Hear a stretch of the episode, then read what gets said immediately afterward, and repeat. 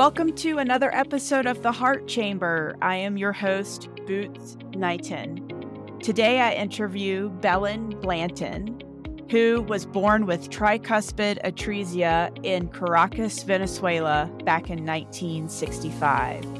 When she was born, many doctors told her mom that she was not going to make it. Fortunately, her mother took her to a cardiologist that had contact with Houston Children's Hospital in Texas, where she had surgery called the Potts Shunt Procedure, which was performed by the famous Dr. Denton Cooley. From age 15, she began to experience complications, including arrhythmia. When she was 21 years old, she immigrated to the United States. And from age 30, she began to experience atrial fibrillation, endocarditis, and Eisenmenger syndrome, as well as pulmonary hypertension. She is truly a miracle before us. It was just such a treat to speak with her. Even in her 50s, she is living with heart failure, but making a difference and living her life as vibrantly as she can anyway. I think you'll really enjoy this conversation. She shares a lot about a nonprofit that she has started in Venezuela to help children who have been born with congenital heart defects. And she also talks about her work with other organizations. I sure do appreciate you spending a moment of your time with me today. You can find me at theheartchamberpodcast.com there, you can leave me a note in the contact form or you can leave me a voicemail. I'd love to hear from you if you have a story you would like to share on this podcast. You can also find me on Instagram at the Heart Chamber Podcast. And thank you so much for your support. I surely appreciate it. Let's get to it. You have an incredible story. There's a lot of different things I want to touch on today. You are a heart warrior yourself, and I want to talk about that. And then, and you know where you're where you're from, how you came to the United States, and then I want to dive into all the incredible work you're doing now to help fellow heart warriors, not just in the United States but globally. So you're such a force of nature. It is such a miracle you are still with us at 57 years old. But let's let's start back at the beginning. Welcome to the Heart Chamber. Let's just dive right on in. Okay. Thank you for having me. So, you were born in Venezuela. Yes, I was born in Venezuela in 1965. I was born in a very, you know, small hospital. Then I went home.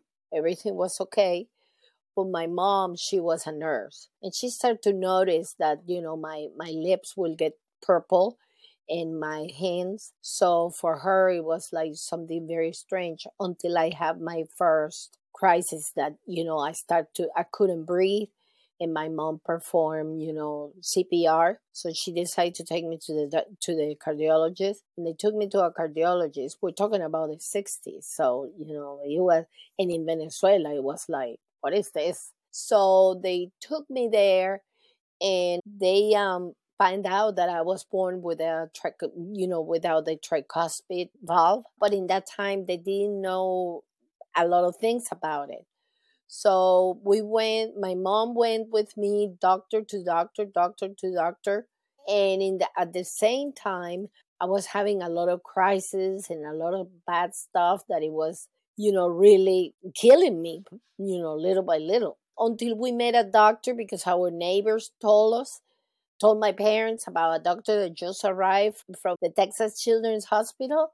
So we went to see him there in, in Venezuela. He was a cardiologist in Venezuela. We went to see him. And he just, you know, he took the case for him and he said, We're going to save her. I don't care what other people said. They told my mom that I will never arrive to the to the airplane and I will make it to the air, that I will not make it to Texas. But my cardiologist, I couldn't get, you know, like oxygen inside the plane, talking about the 60s. And he made like a little chamber.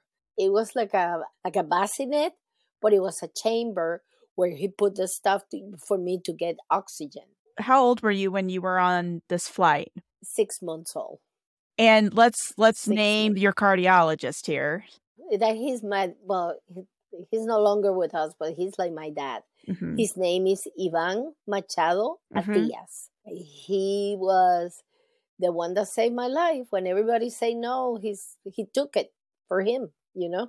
So we went there when we arrived to, you know, by the way, Delta Airlines were so wonderful with my parents at the beginning they didn't you know they were talking about the house i was going to get the oxygen and all that stuff and everything but then you know the captain seeing the situation you know took the risk and you know they took me to texas. When i got to texas they were you know the ambulance everybody they were waiting for for my parents in the airport. So i went straight to the to the hospital.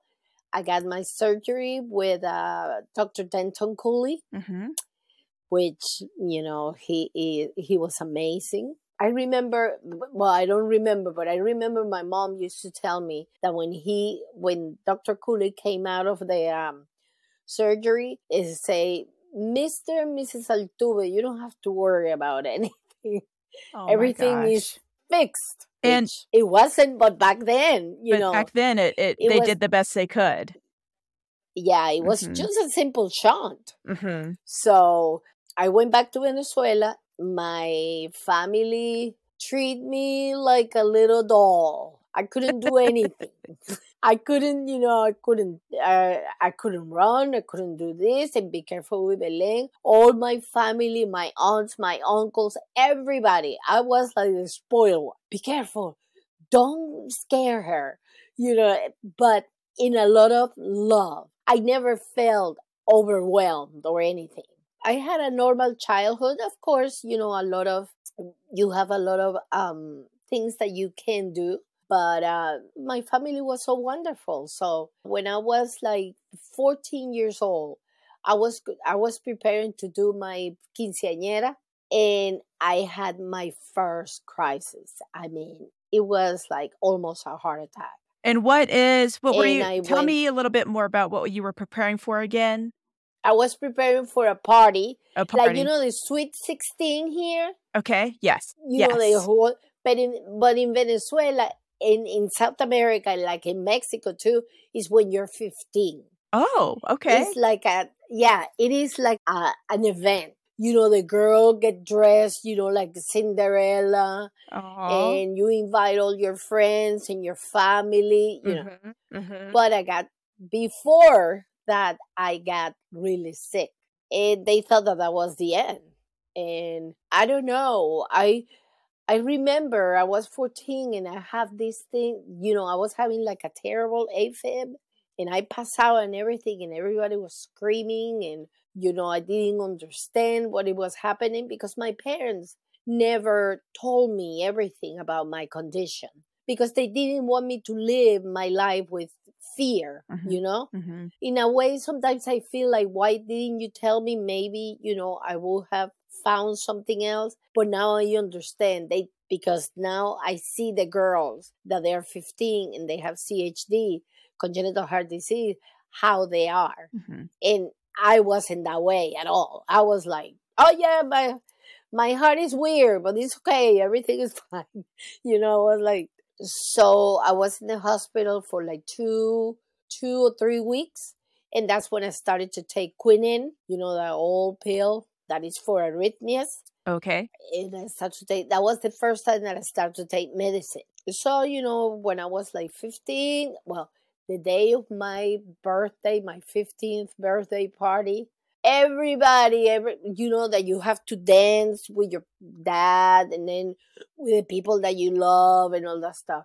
I remember that everybody was sobbing crying looking at me and i'm like why everybody's crying? It's because they were so excited and you know that i made it. Mm-hmm.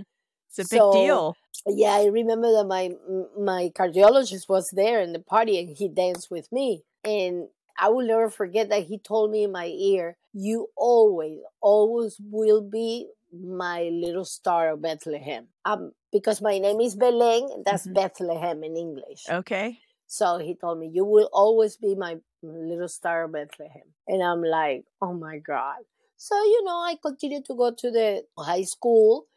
Everything was perfect. I did a lot of, uh, you know, like a teenager, a lot of crazy stuff that I shouldn't, but, you know, I didn't know better. So when I was 17, again, I had an AFib that almost killed me. That one, eh, I remember that day like it was yesterday.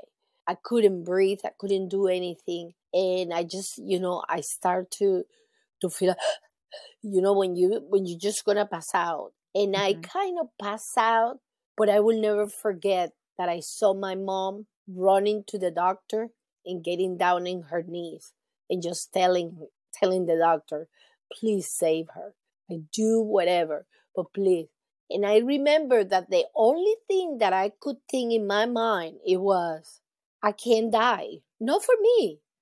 It's because i don't want my mom to suffer. That's the only thing that I was in my mind.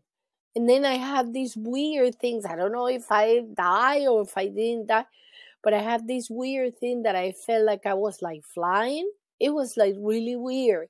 And I saw my godfather that he was dead. And he told me, You still have a lot of things going on in your life. And I remember that's when I heard that they were doing a cardioversion. Boom! You know, I heard that.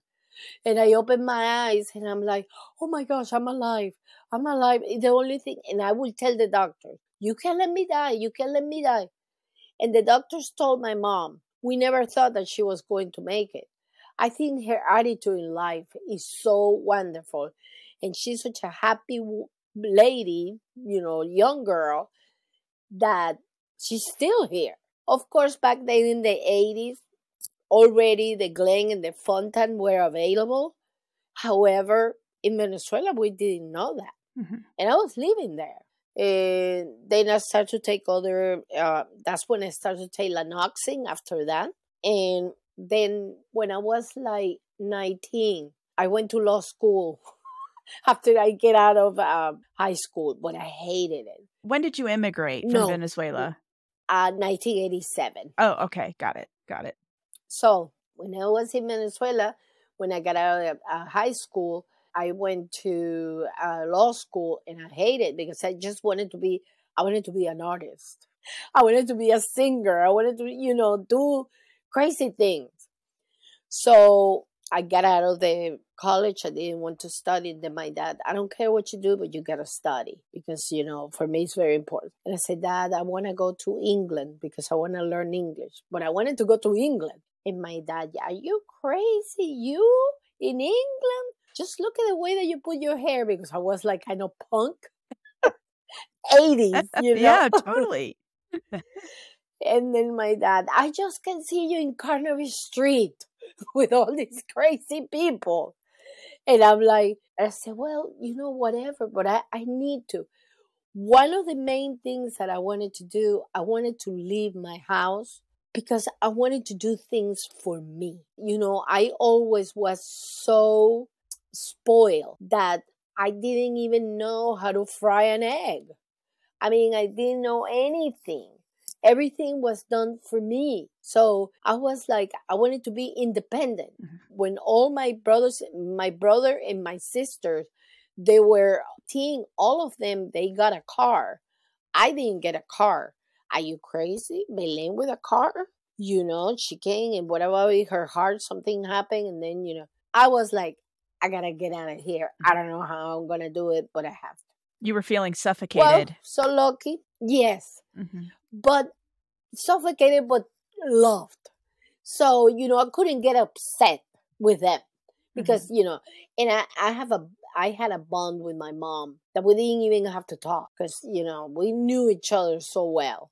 So when my mom got sick, well, that's later on. So finally, my dad told me, I have a business partner that is a very good friend of the family that his daughter his daughter lives in in in Raleigh, North Carolina.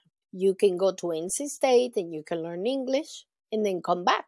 And guess what? Say, okay. Guess what? Okay. I went to NC State. No, I, you're kidding me. I went to NC State. Mm-hmm. See, See, we're meant to be we're meant to be heart so, buddies. yeah, I went I went to to my English classes wearing the Harrelson. Oh my know? gosh. yeah. Yeah. Oh mm-hmm. God. remember. So my dad say, okay, but it's gonna be just six. It's gonna be four months, and then you come back. Mm-hmm. I was like, yeah, okay. So, so you know, I study English. It was four months, and I told my dad that you're gonna lose your money because you know I still don't know. You know, I don't know English very well. I have to learn more. And then I said, I, I've you know, and then I started to take like business classes but it was too expensive because you know for foreigners it was very expensive so i was like i need to find something so guess what i found out about wake technical community college in raleigh mm-hmm. so they had english classes and they were free the english classes back then and then i started to study computer operations that's when the whole era of computer was starting which you know I can't use my career because it's RPG and all this old stuff, DOS and all oh, that. that that that oh definitely oh doesn't God. date you. No.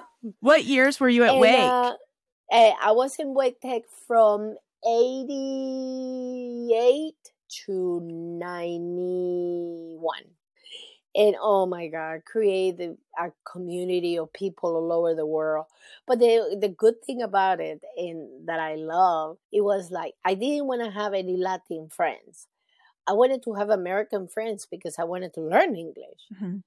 I even went out with a guy i don't know what the guy told me i don't know he could have told me you know a lot of stuff but i didn't understand i didn't understand I was like, just, you know, like, whatever. But I will travel to Venezuela to go and see my cardiologist. I never saw a cardiologist here in the United States. Then I start to stay, stay. Then I got a job. Then they asked me if I can work in the bank industry. So I start to work for Wachovia, where it used to be First Union. Mm-hmm. You remember in mm-hmm. North do. Carolina? Mm-hmm. Okay, I worked for a lot, you know, many years there and but my heart was doing okay. Sometimes I will have like a little, but I was like, ah, everything is okay. I will take my pills, and I'm telling you, I didn't know what I had. And in the meantime, you know, this Eisenmenger syndrome was developing, mm-hmm. but it's because I didn't know. I didn't have a clue. Since you just mentioned the Eisenberg, Eisen, how did we say it again? I looked it up. Eisenmenger. Eisenmenger yeah. syndrome. Yeah. So that is the first I had ever heard of that um, when you initially told me about this. So you're starting to develop it. You don't know it yet, but let's just educate our listeners real quick about what that is.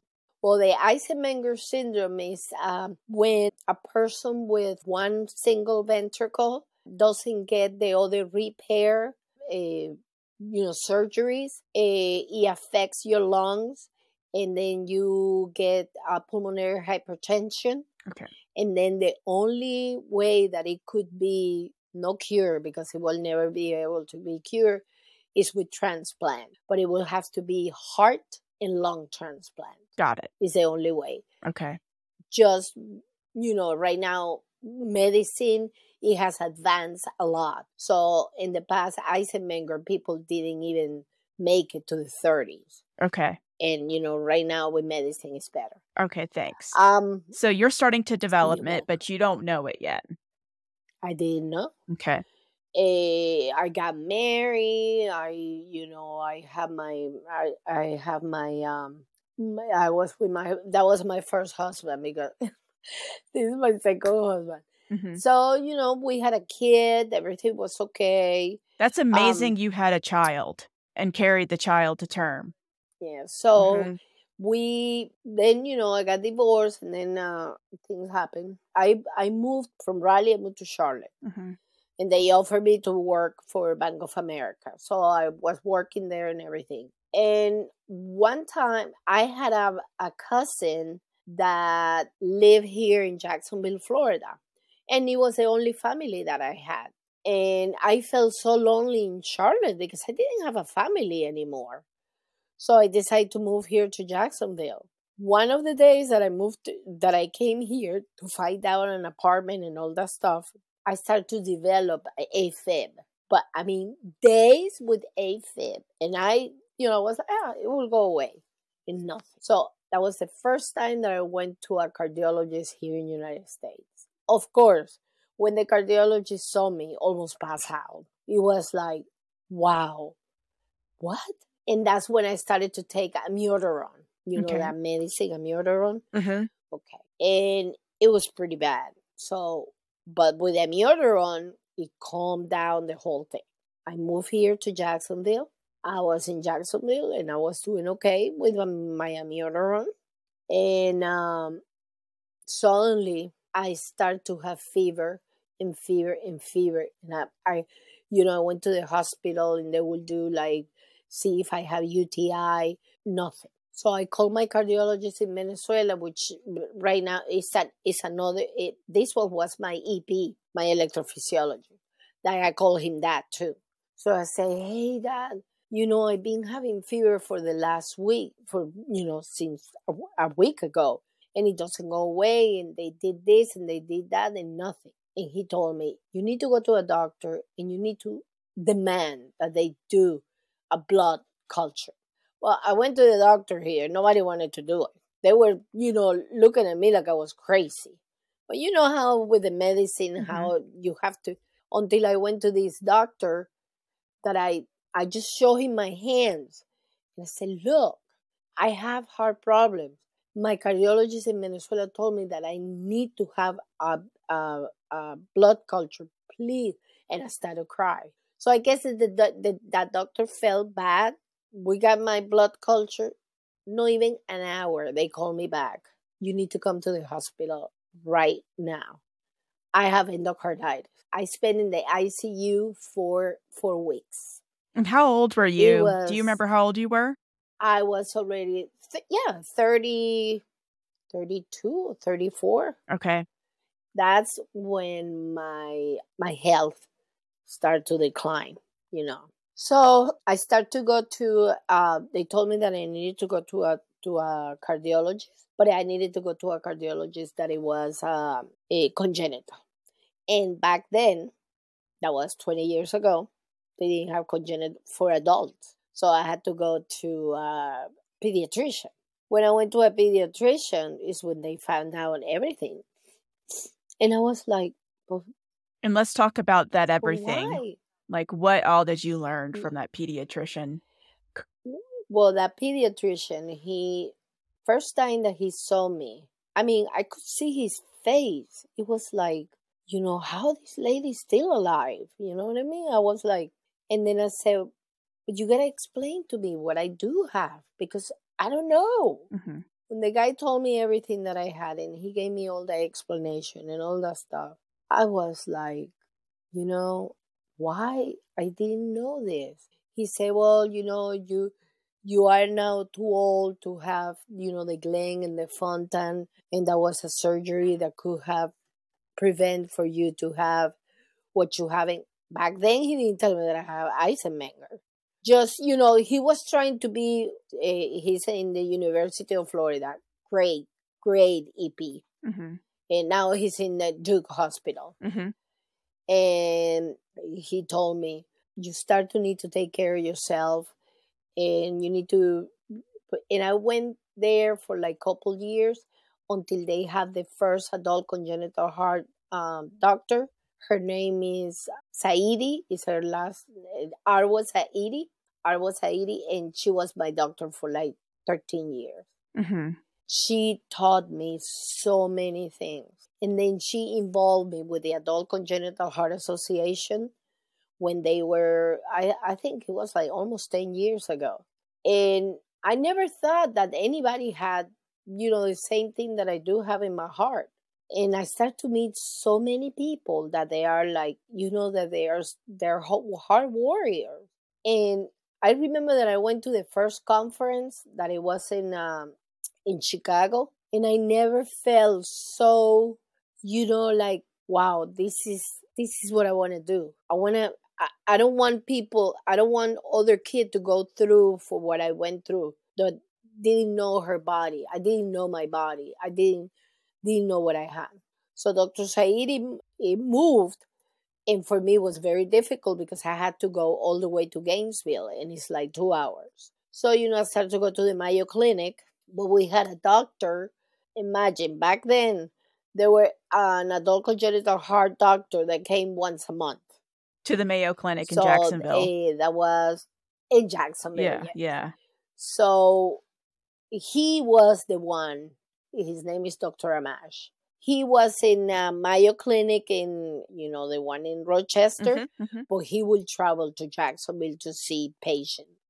And he was the one who showed me about Eisenmenger. He gave me the, you know, all the information. I mean, everything. Well, after that, but before I went to the Mayo Clinic, when they told me that I needed to have a transplant, you need to have a heart and lung transplant. And I'm like, you know, I was so afraid. Yeah. And I went through the whole session of transplant, you know, all the different tests that you have to go. I did a cath. In that cath, I almost died because, you know, the anesthesia, my sats are really low, my saturation. Mhm. Usually my saturation is in the 60s and 70s. So when they put me under anesthesia, it's very dangerous. Yeah. So, you know, they did the whole test, which was the most painful thing. And in my head was all the time, my God, the only thing that I'm gonna ask you, if it's some if it is for me, let it it's okay. I will do it. But give me a sign. I always tell God, give me a sign because I, I need to have a sign from you. I remember that after they did all that, the late the they one of the doctor, not the doc, my doctor, but the doctor that he is the one that transplant, called me over the phone. Didn't even tell me come to the office. No, on the phone. Hello, Belen Blanto. I just to let you know that you don't qualify. I just started cry and cry and cry and cry. And I told my doctor, Dr. Saidi, and she was so embarrassed because, you know, that was such a terrible thing to do. Yeah. So that's when I realized that I needed to move on and Mhm. go someplace else. Good for you. and you. that's when I started to go to Mayo Clinic. okay. And in Mayo Clinic, I met the best pulmonologist in the whole world for me, uh, Dr. Charles Burger. He saved my life. And you're still working with them, right? Killing me. Hmm Yes. Yep. But the mhm. Eisenmenger was killing me. I mean, Literally, yeah. yeah. And I remember that after they told me that I couldn't have the the um, transplant and I started to get sick, I used to go every other week. I will go to the to the um, hospital. I just got very depressed. I stayed home. I didn't want to go out. I didn't want to do anything. I just, you know, it was very bad. I just, I, I was just like, well, you know, if, if I don't want to suffer anymore, I just want to die. I mean, I was thinking that, which I never. And then my husband was te- was telling me, you know, my husband of 23 years, where is that woman that I met 20 years, you know, 15 years ago, that was back then, 15 years ago that fought all the time. And I said, I don't know. I just, but it, I think it was because the way that this doctor threw that to me. He said, "Oh, because you're gonna have, you, we need to go ahead and replace your liver too." I'm like, you know, you you talking to a human being. Yeah. You're not talking to a, you know, to an animal. So I didn't know what to do. I didn't know what to do until one day. I don't know why. I just woke up and I said, Belen, you're wasting your life. Whatever, whatever more or less you have to live, you just, you're not living. You gotta do something. So I started to, you know, my husband told me, we're gonna move to another house, a smaller house. I'm gonna make you a closet that this is your dream. And me thinking, yeah, but what about if I don't make it to, the, always thinking because you know what happened when I started to go to the Mayo Clinic, it was amazing. Then I met this electrophysiologist that he moved from Rochester to here.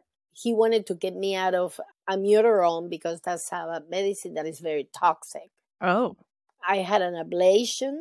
They could take the the the flutter, the atrial flutter, but the atrial fibrillation, they I'm in AFib all the time.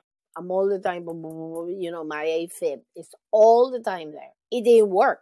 But you know, I trust him so much that when he told me I want to do an ablation, I was like, okay, let's do it. And I did pretty good. I did pretty good. And then, you know, I start to gain trust and, you know, that I wanted to do stuff and I wanted to help. And then I start to get like very involved with the ACHA, with the Adult Congenital Heart Association. I opened a channel in uh, in Instagram called "You Don't Have to Look Sick." I used to put, you know, like tell them, okay, you know, you have when you have heart disease, your lips are purple. Let me tell you about this lipstick. This lipstick will help you. so you know, I made my channel, you know, mm-hmm. but everything was about you know heart disease. Mm-hmm. Then the pandemic got here, and I'm doing. I keep doing my channel, and then I receive a I, I receive a message from a lady from my country, uh, Venezuela.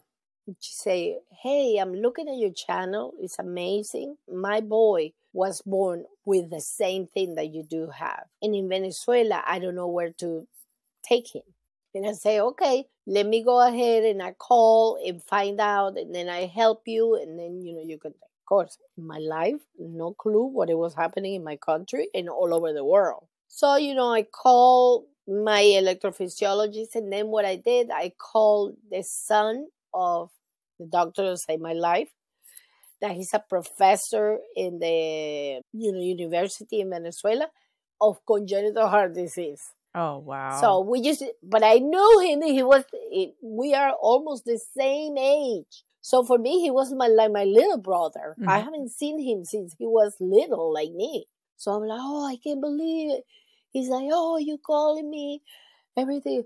And then I said, you know, his name is Dr. Machado too, but it's Ivan Machado Hernandez because it's like the son. So I called him and I said, ah, you know, she said, well, she can go to this and this hospital. Then I called him back and I said, can you tell me what's going on in Venezuela with uh, congenital heart disease? Well, he started to tell me everything. I was in tears. And then the lady called me and told me my son died he couldn't resist the surgery, so he died. I'm telling you, but for me, it was like my head is like it opened, and I say, "Wow, I found my purpose in life. Now I know why I'm still alive." Yeah, you I'm did. Oh my god! And I start my I start the foundation, and all my friends from the Adult Congenital Heart Association, the ones that were my closest friends, that we were in pandemia, they all gave me money so I can pay for the papers and start the whole thing. And tell us about that foundation. Four hundred dollars. I started my foundation. That's amazing. Well, um, I what's started, the name of it? I started uh, the name of the uh, the name of the foundation is Estrellita de Belén, Little Star of Bethlehem. Oh my gosh! Because of my dog. Yep, yep. That's great. So we started in the pandemic year. And at the beginning, it was like, well, you know, it's so hard, still very hard. But I'm determined, and I that day that I knew, you know, the the reality of in the uh, undeveloped countries how these children are dying and they don't have any kind of opportunity. There is no insurance. There is not you know the government doesn't help them. It's just i said this is what i'm going to do. So i start to ask for money in facebook like crazy. Please help me help me help me help me. All my friends from the from from you know the, the congenital heart uh, association many of them helped me and little by little it's just i start to make then in Venezuela, when they found out, oh, there is a there is a foundation organization in the United States that is helping. I have over 400 children right now. Oh, wow.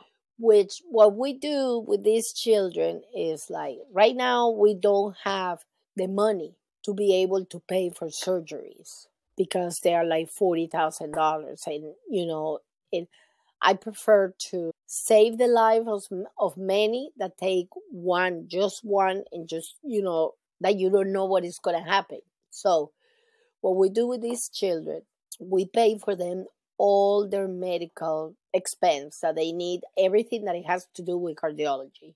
Like, for example, they get their appointments, her their cardiologist appointments, they get lab work, they get sometimes I even people donate me formula. I have some doctors that sometimes they donate me, you know, like medical supplies, mm-hmm. and I just keep sending boxes and stuff. And but the most important thing is that we we can help these children to at least receive care because in Venezuela, if you don't have if you don't have the money, a medical appointment, especially a cardiologist, is a hundred dollars, and which is cheap here. The minimum wage in Venezuela is four dollars a month. Four dollars so, a month. Four dollars a month, the minimum wage. Wow. So these children, there is just two local hospitals that they are from the government. They can give away surgery. The problem is because of the situation in Venezuela, all the doctors has emigrate. You know, they have gone. You know, they um we need a cath. Oh no, the machine of the cath is bad, so they need to go to private. A, cath- a catheterization in Venezuela it costs five thousand dollars, which is nothing for here. Mm-hmm, mm-hmm. But for a person that made four bucks an hour, a, a yeah. month, that's astronomical. Know? Yeah. Yeah. So what we do, we have like a doctors that they have become, you know, affiliate with us for all over the country. I just don't do like many foundations, they concentrate either the capital or this state. No, I go all over Venezuela. So the doctors give us good prices and we can send the children to be seen. But we have the problem that after they they've been diagnosed, you know, diagnosed, if it's a if it's a complex congenital heart disease, this child either if they cannot find how to leave the country to have you know the surgery in another country, they die. Mm-hmm. We have uh, since I started, we already have like 12 or 13 of our children that are already dead. And it's, we just like I was telling you on the phone that we just had a, a 12 year old that had a sudden death. She had cardiomyopathy, which is impossible in Venezuela. They are not transplant, mm-hmm. but nobody gave her the opportunity for nothing. And we just we're just trying to be able to give these children everything that they need. Sometimes, you know, they for Christmas you know the parents that don't have the money no even to give them gifts because you know they need to buy medicine and all that stuff so you know here in my community i try to get you know toys so i can send it to them i know that it doesn't have anything to do with you know heart disease but i don't know how long these babies are going to be alive because they don't have treatment mm-hmm. so the only thing that we want is that with a very small donation we can do so many things. We can, you know, the, the medicines in Venezuela are very, very cheap. They're more cheaper than here. Mm-hmm. And as long as we have a, you know, a medical, you know, recipe, it's, it's okay. They can go, and we can go and buy the medicine for them. I need to send a lot of, right now, like vitamins and stuff like that. Supplements. For the kids mm-hmm. because supplements mm-hmm. exactly mm-hmm. we need to send supplements like for example one of my one of my dream is to be able to send to every kid an oximeter because they're not they local hospitals that they are you know in the area they don't have oximeters so i want every mom that we we do have with our kids to have their oximeter i just got like five and i little by little i always ask people oh, how can I help you? Get me oximeters. Mm-hmm. what I'm hearing you say is you're you're really you may not be able to necessarily provide a surgery for these kids, but you're working to improve their quality of life. Exactly. And another thing, if a child has, like for example, the Wolff Parkinson White, which is you know that little, it's a congenital heart uh, defect that is just that you have an extra beat in your heart that you just have to do an ablation. We have a hospital in Venezuela. It's a private hospital that we have an alliance with them and they're very good and uh, that's you know that's their specialty everything that it had to do with electrophysiology. And they give us like for example that's uh, an ablation in a in a hospital in a private hospital is around ten thousand dollars. This hospital because we have with alliance with them and everything is they're amazing people i can pay $2500 and save a life so, you know, I don't have to have a lot of money. Mm-hmm. We just need to have the money to take them to the doctor, to buy them their medicine, and to be able to do sometimes. I have now I have a girl with Wolff Parkinson White, but since we don't receive donations, I need to pay for whatever we have. I need to pay my other kids to go to the doctor because they need to go to the doctor. I had a kid that it has um, like Kawasaki. You know that Kawasaki uh, is something that it had to do with the heart and the brain. I don't know, but she never took her son to in a, in a, eh, she was in a town in the middle of nowhere that she had to even go ahead and go in a donkey and go down to the city and then I mean like unbelievable. Wow.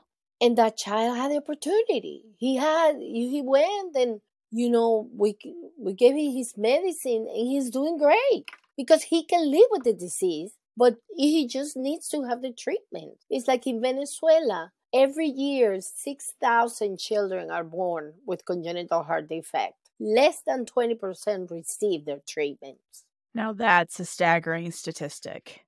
So, for us, we feel like we are everything for them like for example the mom i have a lot of contact with the mothers it's not like you know the, the, this typical foundation that oh i send you ten dollars but i don't even know who you are or you know well first of all we don't send money we just pay straight to the people that we need to you know the mm-hmm. doctors mm-hmm. the hospitals because you know you need to keep everything under the law and all that so you know we don't and i have i have mothers and right now that that's what I'm doing. I'm I'm trying to teach the moms that not only they have to take care of their heart, they have to take care of the kids' teeth. Oh yes, directly connected. That goes straight to the heart. Mm-hmm.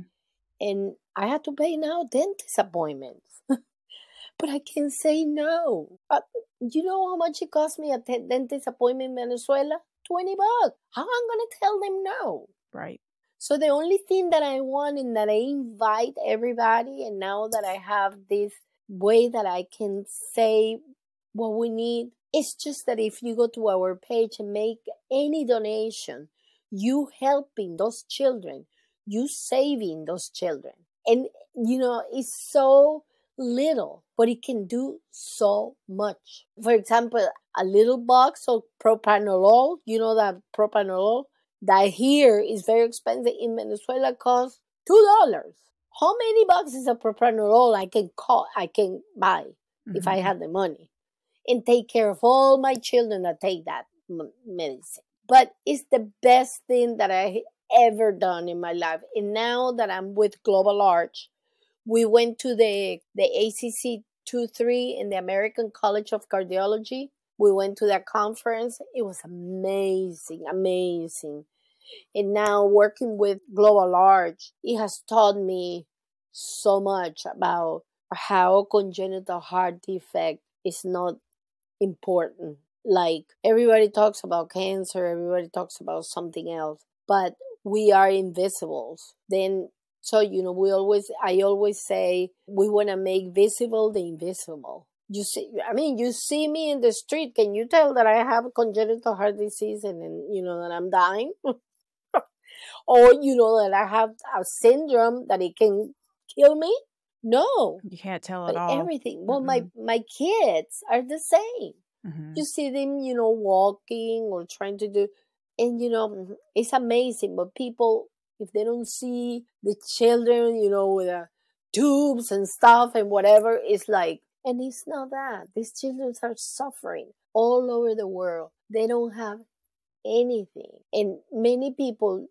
in other countries, just like me, are doing the same thing for their children. And it's really hard. But even that is very hard, and this time it has been very hard because of the situation that we are right now, the economy and all that. But I'm not giving up because I know I'm going to find company or somebody that it will become my sponsor. I know that it's going to mm-hmm. happen because what we're doing is something good, is to help people yeah. and to help children that they are the they are the future of our country. Mm-hmm.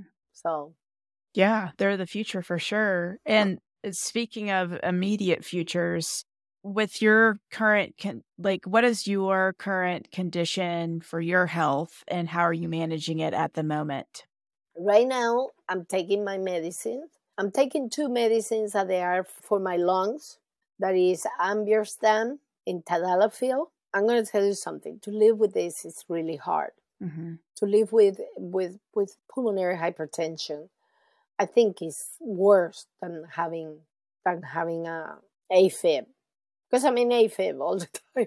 So, mm-hmm. you know, mm-hmm. I'm very used to mm-hmm. Like, I, I feel my heart all the time. When I don't feel it, I don't hear it, I get scared. So, they let me, I get, you know, many times, you know, right now, I have to do like iron infusions. I need to take care of myself. I have to eat very low in salt. I take a lot of uh, like Bumex. I take like maybe like 20 pills a day. but always, I think the most important thing that you can have when you have a disease, a chronic disease like that, is an attitude. You need to have a good attitude and just keep going. Mm-hmm. Keep going. Don't let and the, and this is what it worries me when I see some people from the uh, heart, you know, from the heart disease community you know, attached and so worried about what they have. They know every minute, every second, every it's like their lives are involved that. Don't let that your disease to get to win you. You fight that disease and you will go ahead and succeed because you are stronger than CHD. I be, I totally believe that. Yes. I'm clapping for Belen right Just, now. You know. yes, you're right. You're right. Live anyway. You can let you can let that uh you know that disease to to get your body because you know a lot is here in your mind. Like for example, I'm in constant heart failure. Do you th- do you think that I st- uh, the whole day I can breathe? I can breathe. No, no, I know I can't, but I'm gonna try to I take my pace. I always, if I'm if I feel you know like tired, I lay down. I just take my time. I easy, easy, and I you know my thank God I have a great husband that has learned that you know that I have my own pace and you know he respect that. That's why I don't wash and I don't clean. Great reason to get out of cleaning. oh my god! But you know, my husband is in the military. He was in the military for many years. He already retired from the military, mm-hmm. so he's very organized. So my gosh, that kitchen is always great looking. my bedroom, everything.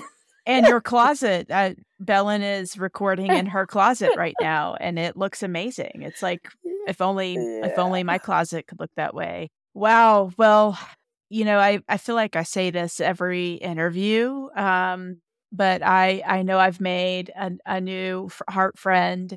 You are such a shining light. You are so appropriately named. Um, I, I just am thinking about all the kids in Venezuela and around the world that are so lucky that you are still with us that you are defying all odds. This this is why I do this podcast. It's to tell stories like this where I, I have the chills right now. It's like you are living anyway. You are living despite your condition. And not only are you living, you are thriving and you are living on purpose for the benefit of others. And I just think if only even half of mankind could do what you're doing for others, this world would be a such a much more peaceful, loving place. So thank you for being who you are and shining your light anyway. Thank you. I just think that everybody in the world has a purpose in life. Mm-hmm. And you will find it. You will find it in your life.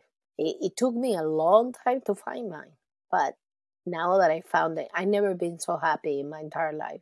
Mm-hmm. Well, it shows that I worry and I cry, and I cry for them and all that. But I will not change my life. Mm-mm. If I have to reborn with this disease, so I can go ahead and keep helping these children, I will do it. I don't care. Because I think that if I won't have this disease, I will not be this way. And I want to be this way. So yeah. Wow. For me, it's very important. Well, thank you so much. And um, listeners, I'll put all the ways you can find Belen in the show notes and on my webpage. And I encourage you to to go find her to make a donation.